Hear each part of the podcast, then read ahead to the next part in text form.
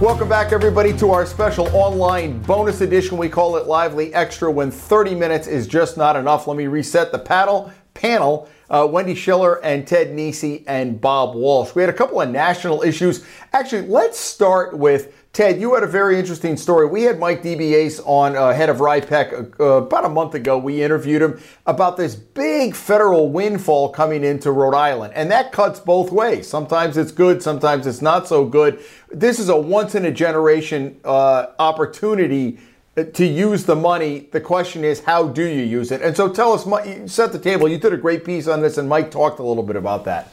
Yeah, thanks, Jim. Um, you know, it is, it's an extraordinary amount of money coming into Rhode Island. You know, I, I think we're well past now two billion dollars just in the direct government aid that's going to be split between the state getting a billion dollars, half a million for the cities and towns, four hundred plus million for the K twelve schools. Um, and that's just the sort of mostly no string, limited strings attached, I'd say, money going to the districts. And there's all sorts of grants and other programs. And, you know, Wendy men- mentioned on the television broadcast about the federal debt. And it, it's certainly something that, you know, bigger picture, we all need to think about and talk about. But this has passed and the money's coming. So it seems like for at the state and local level, it's really, it's a question less of debating the debt and more debating how to use the money. And, uh, you know, it just seems like it, it is an opportunity, if used wisely, um, to, you know, potentially you could, you know, I, I think about the the sidewalks that we still use in Providence and Pawtucket that are from the New Deal. The little medallions are still in the sidewalk. You know, you can, if you're smart about it, use these kind of one-time uh, infusions to do things that are generations will use, but you really do have to think about it that way rather than parse it out. So, you know, every, every, every program gets a hundred dollars. So you made no impact on any of them. So it's just, I, I did the story as much as anything, both to tell, say, wow, that's a lot of money. And also to sort of tell people, hey, you know, ask your school districts, ask your state lawmakers, what's their plan? How do they want to use it? You know, and also make sure it doesn't just get squandered. And then in ten years, we say, what do we do with all that money from the Biden bill? And there's that dichotomy, Wendy, that you, we've got this structural deficit that now, you know, are we going to just kind of gloss over that or use it for one-time expenses, which Mike DeBiase talked about? So we've got to go on this parallel track. We're seemingly flush with money, which might help in the short run. But at the same point, we have a big structural deficit, and I'm not sure anybody's looking at that. Well, yeah, and, and of course, when Obama passed the now looks sort of tiny, about nine hundred billion dollars stimulus in two thousand nine, two thousand ten. And they wailed about it. Oh, it was so big. Remember, oh, we're going into the abyss, right? Yeah, but also states used it to pay for Medicaid. I mean, they, one of the reasons they did was balance some of their structural entitlement program deficits across the country. And that limited the impact of the stimulus. Literally, the money was sort of soaked up at the state level by government bills and didn't really get down into the economy. So you had a much slower recovery. I think that you got to be really careful about that right now if you're the federal government looking at what states and localities are going to do with this money. And of course, infrastructure means jobs, building better schools, new schools, schools that have the physical plant that can be, you know, modernized so that kids can go to school in a healthy environment. Public housing could be revitalized. These are investments for the future. But if you're going to pay off structural deficits, particularly in entitlement programs, you're going to see the same sort of minimal or, or minimized impact from the stimulus that you saw more than a decade ago. Bob, what effect could this have? We've talked about schools, particularly in COVID, the HEPA filters and all that, but you got a lot of aging buildings and nothing seems to get done. What a huge tranche of money. It, what about schools and this money? Uh, I think that uh, both Ted and Wendy have, have covered it really well. Um, Mikey, does that mean you don't have anything to say? No, oh, I always have a few. Oh, all right. Uh, I have a few pithy observations. I agree with Mike DeBiase's comment. I think it was to Ted that, or maybe it was Gary Sass, but we're all on the same page in this. Too much money is sometimes more dangerous than too little money. Cause when you have too little money, it's easy to say no. And when you have too much, it's hard to say no. So we have to look at what Wendy and Ted were outlining, using this for long-term, one-time purposes, the type of stuff you usually bond out, and deal with the structural deficit issues that exist anyway separately.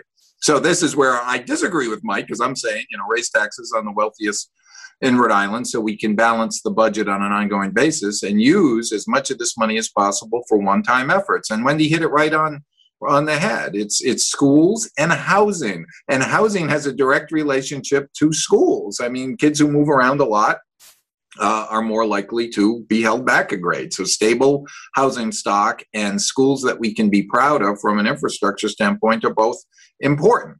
And, you know, I'm not ruling out the sidewalks and the roads and the everything else that needs to be done, but you need, you, you really need to look at both. Now, some of it can certainly be used for innovative programs as long as we realize that we have to pick up the ball and keep going. We squandered the race to the top money on consultants and programs that died as soon as the money ran out. Even the good programs, as soon as the money ran out, they went away. And that's foolish. That's short-sighted. But when, Wendy, the national issue now is President Biden is he's got and he's got Gina Raimondo, the Commerce Secretary, out there with this two trillion dollar uh, infrastructure bill, which goes it's pretty wide sweeping. I wonder how this is going to sell with the moderate Democrats. It's a lot of money, even for some people who want to see these programs coming after the initial stimulus and now another two trillion dollars. People are like, well, is nobody paying attention to the debt?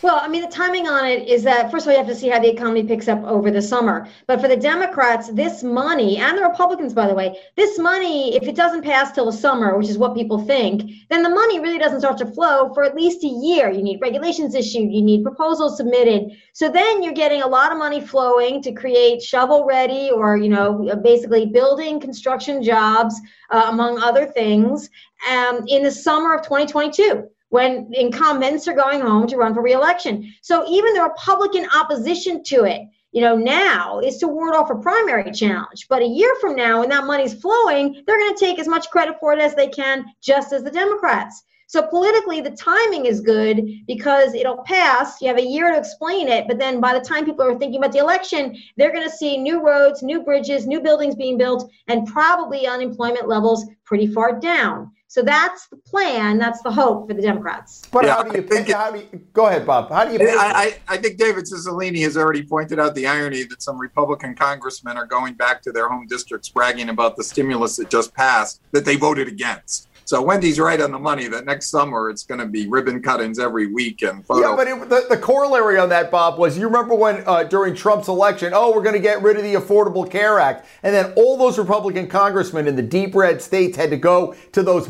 like raging mobs who were like, don't take away my health care. Well, right? the ju- was, and, we, and somebody pulled this, that a lot of those voters were against Obamacare before the Affordable Care Act without realizing they were exactly the same program. uh, I, I hate to I hate to give time limits again, Ted. I'm going to give you the last minute, minute and a half. Your thoughts on this? You know, I think uh, you know I I watch interest rates to see you know if the debt is unsustainable, and I still don't see much sign that the markets think uh, you know we have a global savings glut, and the United States government is the most trusted borrower in the world, and so to the extent that you know they're willing to loan money to the government to do infrastructure programs that will have a higher economic value over time than the interest rate we pay on the debt, you know, it seems it seems like there's an argument there. Uh, but, you know, if we start to see that, okay, the market's starting to reprice, you know, how how much debt they really think is sustainable and if it's going to overheat the economy or crowd out private borrowing, then there'll be more of a conversation about that. I also think, you know, this is an opening bid, I think, from Biden, you know, with the with the corporate tax rate going up and everything to pay for the infrastructure plan. The Chamber of Commerce likes infrastructure spending, even if they don't like the tax increases. There are lots of Republicans. You know, Jack Reed never has trouble finding Republican friends on appropriations for infrastructure spending usually. So, you know, I think we got to see this is this, unlike the rescue plan where they just wanted to get that through as fast and big as possible. I think there's going to be some more sausage making. That's Wendy's specialty in the Senate, especially on this infrastructure bill. So, uh, you know, maybe I'm wrong. They passed the rescue plan faster, but I think that's what I'll be watching. All right, folks, got to hold you once again. Ted Nisi and Wendy Schiller and Bob Walsh, a very fast show and extra bonus segment. Folks, thank you for joining us and come back here next week as a lively experiment continues.